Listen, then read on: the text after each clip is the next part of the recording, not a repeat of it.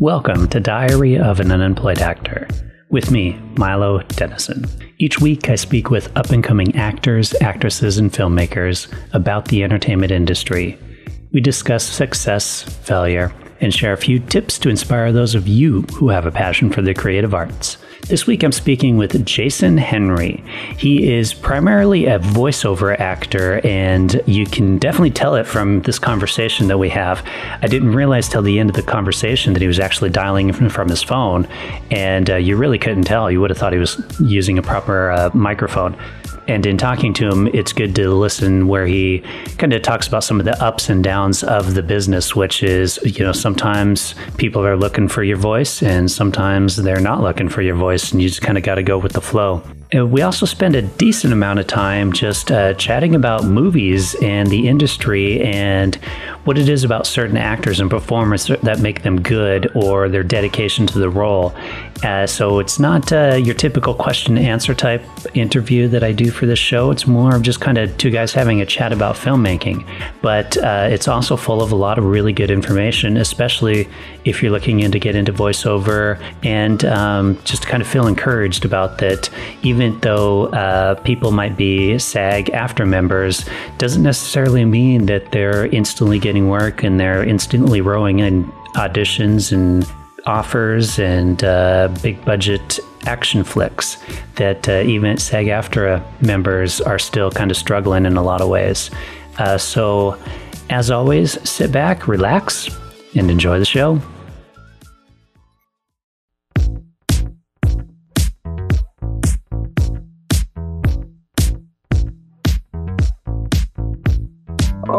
All right. So, what do you? Uh, just to ask you, what are you um, setting the foundation of your of this podcast around, or is it just you talking to another unemployed actor, like like the, like the title says? That's because pretty I much mean, it. right now. Okay, all right, that's cool there. Because I mean, the struggle is definitely real right now for me, as far as with the, you know, I'm a voiceover actor. I am through SAG, Mhm. um, but I mean, that's, I mean, might as well say I'm non-union right now because to find work is, I mean, you gotta, you gotta get creative. You have to be resourceful. And I mean, there's, there's only so many SAG actors out there. And I mean, everybody thinks because you're SAG, you're automatically making money like Denzel Washington or Tom Cruise. And I just laugh at that notion because it's, it's, I almost look at it like, because I'm a big fan and a big MMA and kickboxing or boxing enthusiast. And I look at it the same way I look at, at professional athletes or fighters. It's like when you're an undercard fighter, everybody thinks because you're a pro boxer, you're making money like Floyd Mayweather. It's like, yeah, yeah, not really. Hmm. You know, you have to build up a record. You have to, you know, have a reputation, be marketable, and then the money comes. You know, it doesn't just happen overnight. You have to, you know, you have to build a brand around yourself and you have to constantly sell yourself. And then, of course, find the thing that someone else uh, isn't doing that you that's your niche and then hone in on that and then become what you you know you become what you wish to become and you you hopefully end up doing the things that you know you want to do you know with that with the brand that you've created for yourself you know Well, that's the thing. Like people think, oh, you're in SAG, you're in, but it's really just means you did enough to get into SAG so that now that you're paying the dues, so it just makes you eligible, you know, more eligible for SAG gigs, but it doesn't necessarily get you any more work. Right. Matter of fact, it actually limits your work because because you're in SAG now, you're in competition with, you know, so you're gunning for the probably the same part or the same position that everyone else is gunning for. And, you know, at times it's it can be unfortunate because it's the same rat race with non-union. Of course, you're not as protected. You know, you don't have as many, you know, you're not in a union or anything like that. But as a non-union, or as I would look at it, like amateur status or whatever like that, you're building a record for yourself. You're building your resume and you're getting the experience that you need. And it doesn't necessarily mean you can't get representation. You can, you know, I had an agency before I got SAG and, uh, you know, I was blessed enough, I'm blessed enough to still be with them right now, but due to the pandemic and then due to the fact of, you know, this weather, uh, you know, it's it's kind of slowed a lot of stuff down. You know, it really just kind of limits your the opportunities for you to kind of go out there and, and and do it. I mean, you definitely have to get resourceful. You definitely have to, you know, find a way where, okay, if the agency can't do that for you, and I'm sorry, did you start the show already or? Yeah, we're, we're right in it. No problem. Yeah, oh, no, okay. no, no. Yeah, it's all good. It's all good. yeah. Um, yeah. I, I mean, I, I usually like, kind of instigate it, but you went straight into it. So I'm like, heck yeah, let him talk, man. That's great. Okay. yeah. But I mean, it's, it's, it's literally like that. I mean, I've had to, I, what I've done uh, within the past few months is definitely uh, called a lot of uh, advertising marketing agencies and just tried to see if they're looking for a voice.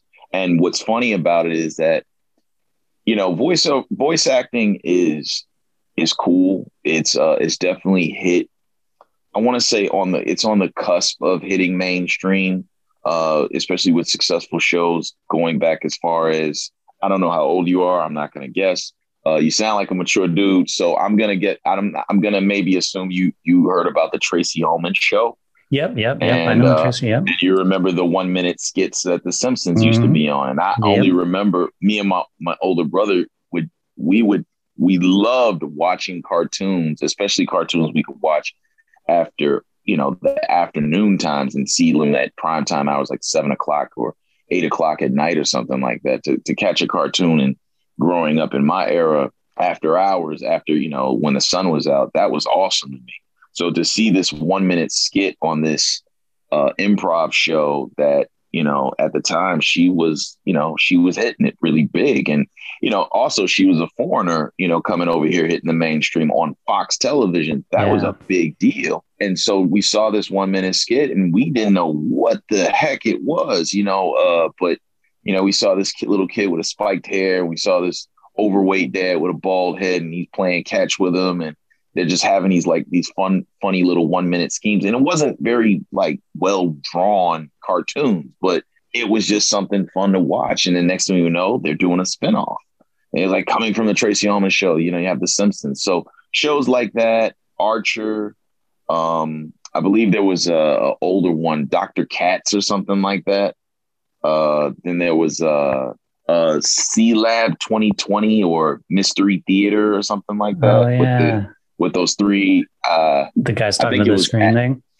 Yeah, the guys yeah. that pretty much were talking throughout the entire film and stuff like that. Uh, I think it was a Mystery Science Theater 3000 or something like that. Or yeah. I don't know if it was one of the creators or both of the creators that actually came from uh, the Mystery Science Theater that were that created Archer. Mm. And uh, they, you know, that's on FX, and it's been going on. I mean, what ten? yeah, a few years, seasons man. I now? Love, yeah. love that show. Yeah. Oh my god, I'm obsessed with it. I just watched the uh, the one where Archer finally wakes up from his coma for three years, and uh, I haven't. Uh, you know, he's kind of yeah, he's back in the mix. Uh, okay, I won't ruin it for yeah, you. Yeah, don't ruin it because yeah, I know that's the new season, and I haven't seen it. I haven't seen the new season yet. I, I, actually, I literally just bought it on YouTube because I was okay. like, I'm watching all of this. I can literally watch this in one day, and and I ended up doing the same thing. So yeah, it was it was pretty fun to watch. But yeah, they definitely always change things up, which I yeah. love. It's funny like that. that. you mentioned because you're talking about voiceover, and that's an interesting example is Archer, because the main guy that does Archer, he really sounds like that versus yeah. most voiceover work. So you mentioned The Simpsons, to where like one person does maybe the voice of like you know three or four characters on The Simpsons. Seth MacFarlane, yeah, like Family Guy. Family Guy, like exactly, Seth, does all the voices. Yeah, yeah. Seth, or Seth Green. Uh-huh. Seth Green doesn't sound like Seth Green when he's on the Family Guy for, Not at for all. his character. Yeah, he, he's like complete like 180 from you know the Seth Green I know from the Buffy the Vampire Slayer days and you know um, the movies that he's done like Enemy of the State when he's playing some I don't want to call him a computer geek, but he was definitely a tech guy in the film or whatever like that. A part of I think working for the government or whatever. And you know, just the the from the small roles to the lead roles that he had and stuff like that. I never would have guessed it was Seth. I never. And then you go even further back to I want to say my era, the 80s and the 90s, uh, when I used to watch Transformers, the guy who does Optimus Prime. I'm like, oh my God. I never would have guessed that his voice that what that that that kind of range of voice came from that guy. Because when you see the guy, he's not a big, muscular, you know, menacing figure. He's this, you know, elderly age guy, but the voice, uh, the voice he has is so powerful. and so moving. It's like, geez, man, that dude, he like he can move mountains with that voice, you know. Um, yeah, it was uh that that was and that was also a funny time because you know, as a kid, you you look at the cartoons back when I was growing up and you didn't even think a job like that was possible. It's like, you know, you're just into the cartoon. You forget that there's a, there are voices behind it. Those are actors doing that, but the work wasn't as um, prominent or dominant as it, as it is now, or just like you know, definitely Comic Con. You you you definitely see a um uh you know a huge amount of followers in in whatever genre of cartoons or or TV shows that you know have voiceovers in it, and mainly, of course, the anime or or even you know the cartoons we have here in America that whether they crossed over or they were developed here. Yeah. Uh, there's definitely a huge following for that. Uh, but well, um, I don't know if you, no, go ahead. Go ahead. There's there's probably and there's a lot more opportunity now too because you've got one animation is done on a computer now versus you know mm-hmm. stills being drawn, so they can actually you know crank out more of it but you have there's more places to see animation between cable tv and video on demand and you know hulu and netflix and all that kind of stuff. So it seems like there's a lot more opportunity now for voiceover artists than say 20 years ago where it was a much smaller club to be a voiceover artist absolutely but it's still you know still i'm listen i'm still at the foundation where i'm still trying to break in mm-hmm. you know i've had some success with having some jobs uh, here and there within the, you know, I've been a voiceover actor for almost it's going on four years now. And I want to say the first two years, it was like, it was beautiful. I didn't, it, it wasn't like in the beginning, I had to go through the struggle. It was actually complete opposite. It was like, it, it was starting, it came to me not easy, but it just started, you know, kind of like coming to me in a way where it was like, man, you know, it seems like it's going to last forever you know, I wasn't cutting six figure checks, thank God, because I should probably be in therapy or something like that, hmm. crying. Uh, but but uh, I can definitely say that with some of the commercials that I've done and you know and, and, the work that I was doing, I was like, man, I could get used to this. I could really get used to it. And then of course, even before the pandemic, I want to say my third year was it got rough, you know, because it, it's it's funny. It's like when they're in the market for a certain type of voice, yeah, they want you. You're hot. When that dies out or there's just just there's just literally no work and then the pandemic hit it was just like i started asking myself those questions like do i really need an agent do i really need an agent like they haven't called me in months or you know you're you're you're literally be you have to get resourceful you have to try to find ways to i mean i felt in some ways i felt like I wasn't represented anymore. And that's no, not to discredit my agency, but it's just, it felt like everything stood still. And you start asking those age old questions that I'm sure everybody's crossed with it as a working actor, period. Is this going to work out for me? Am I going to find something? How am I going to pay this bill, pay these bills? Uh, what kind of work can I do? Is this when I get the job? How long am I going to do the job for? Is going to interfere when something pops up? Is something going to pop up? you know, and it's just like it, it's a it's a snowball effect of those of those questions of those constant questions that run through your head, even when you do have job security, you're saving your money, you're you're you're still able to get get through your day to day. But but at the, in the back of your mind, it's like, was it about the money? And it surely but surely you realize I'm doing it because I love it. I'm doing it because I'm passionate about it. But is that going to is my passion ever going to come back? is is it ever going to come back to the point where the jobs will be plentiful and you know I'll actually have more of a a better appreciation for it this time, or did I miss my window? Is it? Yeah, it's a crazy stressful in, industry that I don't think people outside realize because you're unemployed or you're working or mm-hmm. you're unemployed again and right. that is literally just spend you spend your unemployment time trying to find that next gig knowing at literally. some point that gig's going to end and you're going to be unemployed right. again so there's a real lack of stability in it that you need to be able to handle in order to do the job it's not just showing up and saying your lines and then going and you know doing interviews on you know on uh, i don't know i'm just trying to think of a talk show host or whatever but like on, on, you're not doing an interview on jimmy kimmel or whatever you know it's it's uh, you're you're constantly Right. struggling to get that next gig. And you're right, like it, it, it rotates too, like what's in and what's not in. And uh, you you know sometimes you're in and sometimes you're not in. Right. And it, and you know the other thing is is that the I think that's why we salute the actors that's been able to hang even the actors that we don't think that can you know that that had don't have the chops. You know, you still got to respect him for the fact that hey, he's been able to stay around this long. He's been able to, you know, he's been able, he or she has been able to land these gigs. And sometimes, you know, you see it. There's some some actors. I'm not going to say any names, but you you see some actors that where they're they're around for their looks, Yeah. and their look is the look that you know you, they'll probably even they'll they'll take care of that person so much to the point where they'll they'll give that person acting coaches, or it'll be a flip side. They may have no acting chops, but they got they have what they call you know the it factor. Yep. They have the the presence. They have the look, and they and then and then they're blessed enough to have enough real world experience, as I'll call it, to interpret or incorporate some of their their past life uh, uh, experience onto the screen. Because that I mean, you get to see that with a lot of actors, even who have had training where they just fit a role, they fit that one role so well because it's so close to who they truly are. Case in point, James Gandolfini. He's from Jersey. I believe it was his family uh, knew the Travolta, the Travolta family, because I I think it was either the Travolta family had like a tire shop or something like that in Jersey, and the Gandolfini family would go there to get their tires changed or something like that. The point I'm trying to make is is when James when Jim Pitt played Tony, a guy who was originally from Jersey, it was and then he came from that quintessential Italian upbringing. It was very easy for him to relate to Tony's character as far as from the family perspective, being from Jersey. The foundation was there.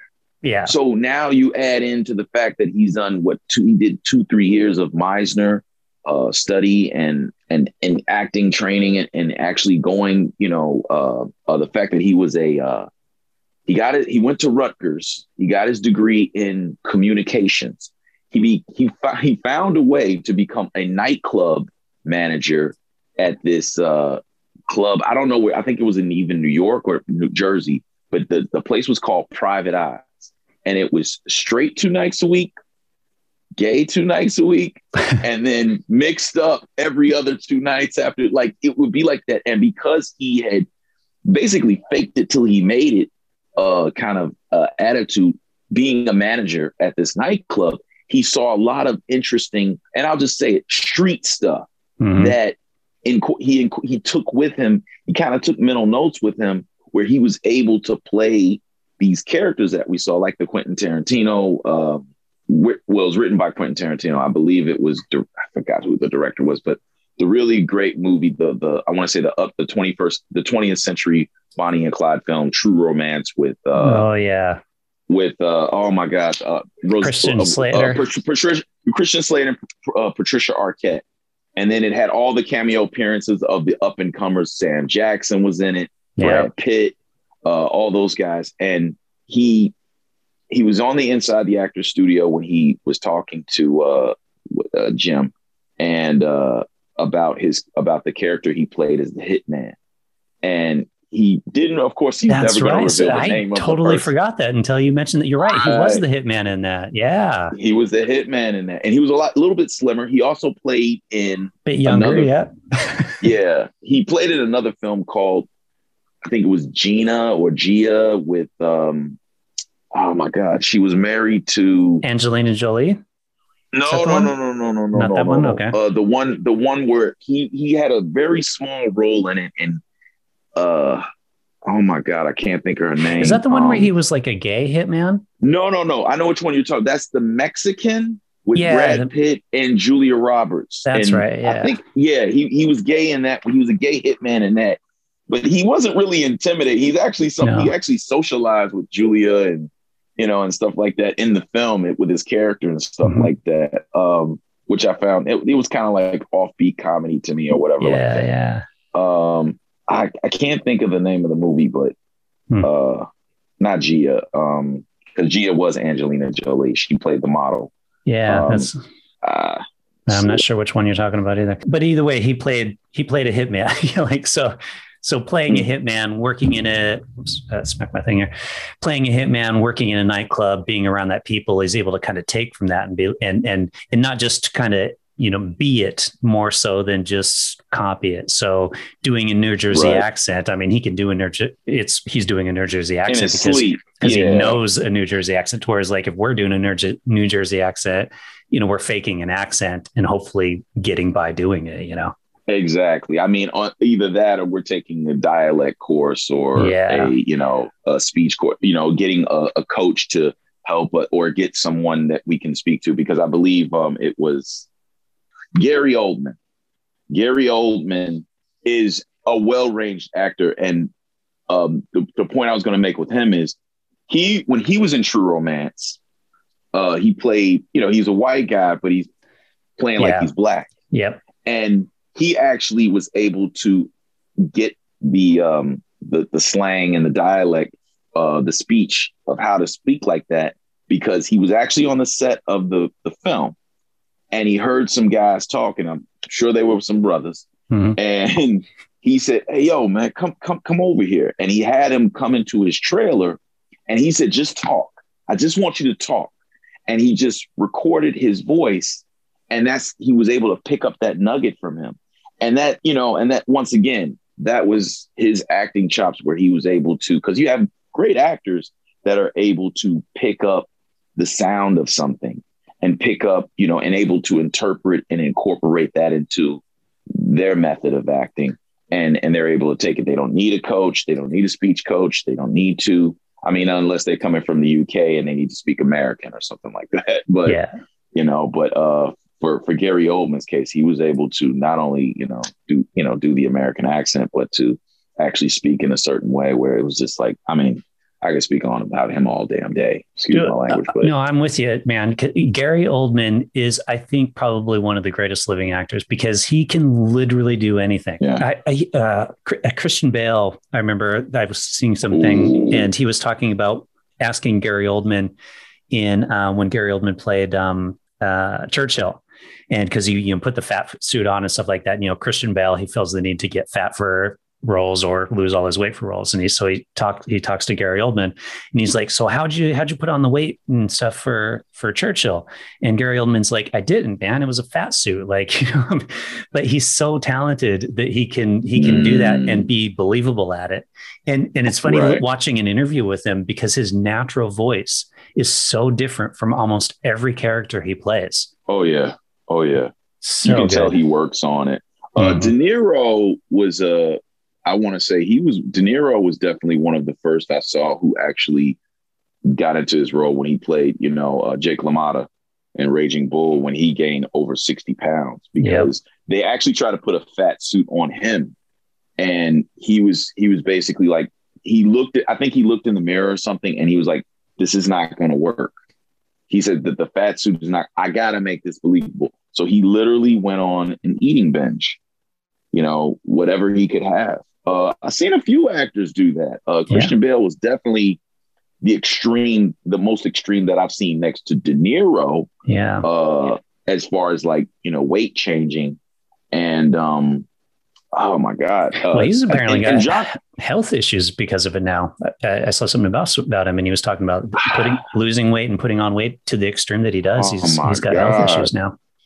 Well, I'm not surprised. Look at what he did in the, in the Machinist, and then he gained all that weight back for Batman. Yeah, it was just like it was just that's just too much. It's too much. Yeah, it, it it definitely puts a lot of stress on the body, no doubt, no no no question. You know, you know, and if they're doing it when they're young, it's a little bit easier for your body to bounce back. But he was already in his because he was in his early late 20s, early 30s between the time he did Batman Begins and the the, the machinist or the machinist, yeah, the machinist yeah. And, uh-huh. yeah, the machinist and stuff like that. But by the time he did Terminator Salvation, Vice, and and all that, when he started getting into his later years, it's like, all right, I see what you're doing. And then of course the fighter when he lost weight again because he had to look like a drug addict. Yeah. Uh, it was just like, uh, it's just you you you're pushing it, dude. I respect your craft, but I respect what you're doing. I always hailed you, but you're you're kind of putting your body in a pickle here. Yeah, you know. so, so he's like he's like one of those guys where it's like, okay, you're a little too dedicated. I need you to go home and just relax, you know. But you know, you, you see a lot of Matt Damon did it for saving uh saving private not saving private Ryan, but for um uh the Meg Ryan film when she was supposed to be getting a her character was supposed to be getting a uh, a medal and it was Denzel Washington was in it and he literally lost weight because he he was a drug addict mm-hmm. and uh he only ate chicken and a lemon um John Travolta gained weight for uh primary colors uh, Tom Hanks has done it a couple times for uh, Castaway, Castaway, yeah. and and mm-hmm. uh, Philadelphia. Was it Philadelphia? Yeah, Philadelphia. I think Philadelphia. He lost weight because he was supposed to, you know, had AIDS and yeah. he was losing weight and losing his hair and stuff like that. So yeah, yeah, that was that was pretty much it. But yeah, man, I mean, it's. I mean, if I could just get to the level where I'm working, let yeah. alone let alone losing weight and or or or just you know gaining weight or gaining muscle and being an action hero. I mean, just to get there is a big enough task to you know. And then when even when you get there, it's like, okay, how long is my stay? Mm-hmm. You know, so it's uh it's always an up and down career. I think one of the the documentaries that I respected the most, I've watched it s- several times over the past, oh my God, six, seven years now, is you're that guy in that thing it's a uh, it's an independent film that was made back in I think it was like 2013, maybe 2012, and I watched it on Netflix for a time that they had it on there, and it was basically all these actors that were not A-listers. They're B-list actors. They're all SAG though, and they basically went through this document. I think I forgot how many male actors that they were documenting, but each of them, of course, had their own different background of how they got into, you know, the game of acting and stuff like that. And they still do it. But how hard it was for them to, let alone break in the industry and just, they're still probably establishing themselves because they never like, they're not A-listers, but just to get steady work. Yeah. And then, of course, what to do when you have a family, their choices for why they choose certain films. There was this one guy, can't remember his name. He played in The Hills Have Eyes. He played one of the, the you know, the, the, yeah, the bad the, people, the villains. Mm-hmm. Yeah. And he said the only reason he did it was because he wanted to have a good reason behind it. And his good reason behind it was sending his daughter through college. And so he was like, okay, this is a good reason for me doing this. I don't want my daughter to watch this film but but but I want to work so I can. He's like, okay, the only reason I'm doing this is you know because I want to put my child through college, and it's a good reason. It's a you know that's the uh, the perk of it for him. And then of course they had this one guy who lived like a, a hippie. They had no TV. They had pretty much damn near no electricity in the house or something like that. But you know, they all his children read books and they did stuff with you know family stuff for entertainment instead of video games and stuff like that. So they were, you know, very bohemian type lifestyle or whatever like that. It was just, it was just really, it was a fun movie to watch. It was a, it was a fun movie to watch. I'll have to check it out. That guy, the uh, guy, the guy who was in that, is that what you just said it was? No, no, no. You're that guy in that thing. You're that. Just type that in. You're that guy in that thing. And another good uh, documentary I've watched. I think I've watched both parts. It was um, I know that voice it's based off the world of voice acting. Mm-hmm. Um, and I got to well, I got to hear the story behind Mel. I believe it was Mel Brooks, not Mel Brooks, Mel Mel. Banks. Yeah. Mel yeah. Banks. Yeah. Yep. The guy who did all of the Looney Tunes yep. uh, characters, all of them. And what what uh, he had an accident one time where he was left paralyzed for a while or no, I'm sorry, he was in a coma. And in order to get him out of a coma, what they did was they start talking to the cartoon characters to him. And that's what woke him up because he started speaking in Bugs Bunny and, and Daffy and, oh, wow. and, all those characters. And they got him out of they, that's how they woke him up. And I was like, you gotta be kidding me. And it was like, you gotta be kidding me. And that's how they woke him up, and that's how he was able to go back to work again. I was like, okay. Yeah. yeah. I didn't know that. That's an interesting story. That's cool. Yeah, yeah. So yeah. what uh, mean, what got you into wanting to be a voiceover artist? Pure, pure, pure dumb luck. Um, and the reason I say that is because I answered an ad on Craigslist of all places, and and on Craig, I was it was late at night. It was back in 2016. Yeah, it was back in 2016, or was it? Yeah, 2016, 2017. And um, I was uh, I just wanted something to do, and this was late at night, right before I was about to go to work the next day. And they said they were they needed hand models for um, a construction commercial. They needed like worker hands, and I thought I had you know pretty decent hands and stuff like that. And they say we'll pay two hundred fifty dollars if you show your hands out. Two hundred fifty bucks. Hey, give it to me. All right. Yeah. And uh, I took a picture of my hands, sent them, you know, the my information. So they said, "Well, come, you know, meet us at this office. It's here in Chicago." The name of the production company was uh, Original Six Media Group and it was ran by a woman. Forgive me, I don't know her name anymore, but it was her production company. It was legit. Everything was above board. And she did children's books. Don't know if she still does them now, but she did children's books as well. So she's very successful in her own lane, independent. And uh, she was shooting, uh, they were shooting a commercial for this uh, Olfa snap off knife, cut off knife. I didn't know that at the time because I go to the office and I'm just thinking they're going to take pictures of my hands. I'm going to get the money. And I go to the office and they're like, they they take a look at me and they're like, forget the hands. Here, try on some of these construction worker clothes. And I'm like, man, where's the money at? You know, I'm just I have a one track mind. I'm just like, dude, pay me the bread so I can get out of here. Like, I don't want to have anything to do with this. And they they they get me on camera and they have me read the lines and I'm like this doesn't have a damn thing to do with my hands.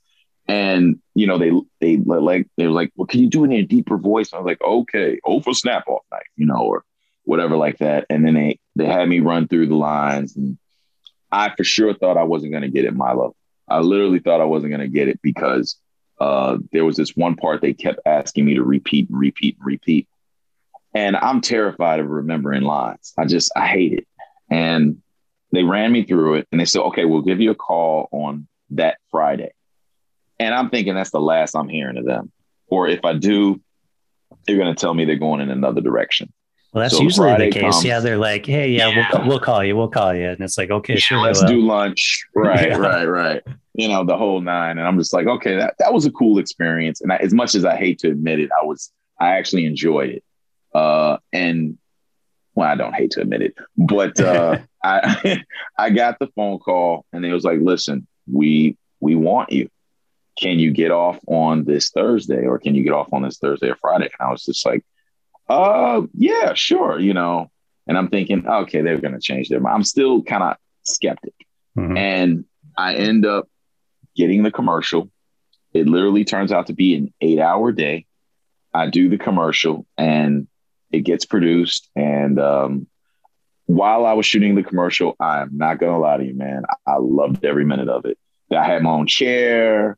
I had a makeup artist. Every time I started sweating off the makeup, they would touch me up. And you get a little spoiled. Yeah. You get a little spoiled, man. You're like, ooh, I could get used. This is all right. Hey, you know, so you're, you're doing it. And then the commercial comes out. And I showed it to my, the, I think the first few people I showed it to was, was just my immediate family. My mom and my dad saw it, you know, and my mom, you know, your, your parents are always proud of you, of you course. know, and stuff like that. But they were really proud of me. And my dad was like, man, you really got something going. You going to do this for real? And I was like, I don't know. I just, you know, and I showed my brother who is a working actor. He's out in California right now with his wife. They've been out there for a few years now.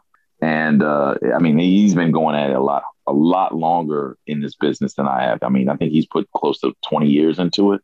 Uh, went to school for it in the whole nine. You know, segue into that. But uh, you know, he saw the commercial, and I and I really do respect and trust his opinion. Um, he basically said, "You got to do this." You know, he just basically said, "Yo, you you got to do this. You got to you. We're gonna get you. We're gonna we're gonna sort this out. We're gonna I'm gonna help you out." So he got me in contact with his old agency, who I'm with now. Mm-hmm. and I've been with them ever since. And you know, when I went to the agency, I was still kind of skeptic. I was still kind of like, ah, this is this is this is nothing. This is gonna this is gonna die out soon. And I go meet the guy. I go meet uh, my agent Brett Seacrest. Nice guy, great guy. Uh, you know, he basically sat me down, and I thought I was getting the Hollywood talk in the beginning. You know, like I think I can get you some work. I think I was like, yeah, yeah, yeah, yeah, whatever. Yeah, yeah. The last guy said that. Yeah. Um, I'll make you famous. You know, don't just, worry. Right, right. I'm gonna make you a star. Yeah, you know, yeah. or something like. You know, he didn't say that to me, thankfully, but you know, it was just I felt it like it was along those lines. I was like, don't believe the hype, and within I want to say within after the time I got signed because it was the commercial that got me in the door because they don't just take anyone off the street. Uh, you know, he said, I saw your commercial. I think you got, I think you got some skills and I would like to, you know, represent you and get you out there. And uh, I said, you know what? All right, let me. So I signed with them and, uh, and he got me an audition. I want to say after maybe some time after the first week. And I was just like, that's when it hit me. I was like, okay, these guys aren't playing. These guys are, he was serious. So I, I started looking at seriously. I, I, I auditioned for the commercial, a, a uh, Northwestern medicine commercial, and of course there were other people in line for the for the you know for the position and stuff like that for the role or for the you know for the job or whatever. And uh, and next thing I know, I'm at the uh, and God bless them, they had to shut down due to the pandemic, but the Chicago Recording Company, uh, which is on Ohio Street uh, in the Loop. Uh, I want to say yeah, you know, going well West Loop almost damn near, but they had to close it down now. And a lot of music artists like Lupe Fiasco, uh, even um, Chance the Rapper, I got a chance to see him in passing. I didn't get a chance to shake hands with him or anything, but mm-hmm. uh, he had recorded there along with a few other, you know, local, you know, Chicago, Midwest, uh, Chicago artists had recorded there and had a lot of history there. And I was blessed to have done more than one voiceover gig there. Uh, I was even blessed enough a few, uh, I want to say three years earlier to when I took some uh, advanced voiceover courses uh, with this one, with this one guy who, who my teacher, he actually was represent. We were both under the same agency, uh, but he was also my teacher for the class at the Chicago Actors Studio. So that I thought that was pretty cool deal. And we got to work in a booth and we got to work with all this kind of um, readings and stuff like that. And, you know, and how you set it up and, and, you know, the stuff I didn't know going into it because I was still kind of, I was still brand new. I was still fresh yeah. at the time. So I felt like there was things I needed to get down when I go in that booth and not just, you know, using one range of voice because I know that that would die out as it did uh, and and getting more range, getting more you know different dialect, knowing you know those certain inflections and how to create characters and stuff like that. So that you know just adding that into my repertoire, you know. So yeah. Okay, uh, last question for you, Jason. Uh, social media or anything like that that you want to like shout out if people want to track you down or follow you? Um, you know what? Uh, if you if if anyone's looking for me to do a voice for them, uh, just contacted me at jhenry79 at live.com. Uh, my Instagram page is jhenny, uh, J period H E N N Y, uh, just to reach out to me uh, if you need me to do any voiceover work for you, or if you're looking for my kind of voice. Uh, you know, uh, just you know, hit me up. Uh, I'm always open to do you know voiceover work, and I and I mean as far as with prices, we can you know we can always uh, negotiate with that. When it sounds like you got a pretty decent studio there at home, uh, is is that uh, what you're what we're speaking on, or?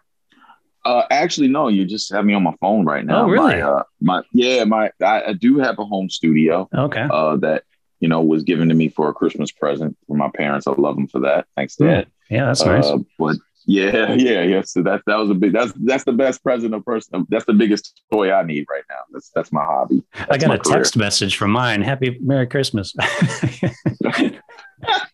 I'm like, yeah, thanks. You, man.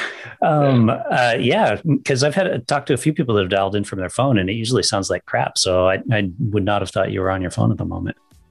Good, con- good, good connection. You. Uh, yeah. Well, there you go, audience. Uh, if you need a uh, kind of got that nice, deep, uh, burly sounding voice, Jason Henry is the way to go. All right. Thank you very much. All right. Thanks a lot, man. I appreciate it.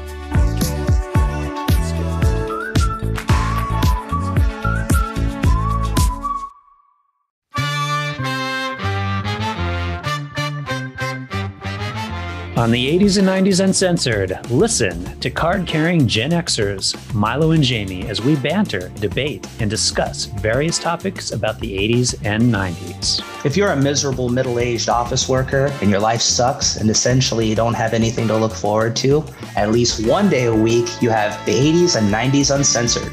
We try to decide if Magnum and MacGyver were in a cage match, who would walk out. We discuss if the problems between the left and the right can be attributed to those who watched Saved by the Bell and those who didn't. We have the ultimate smackdown between Voyager versus Deep Space Nine. And a lot of talk about movies and music from the era. So flashback with us by subscribing on Apple Podcast, Spotify, or wherever you get your podcast to enjoy a new episode of the 80s and 90s Uncensored every Monday.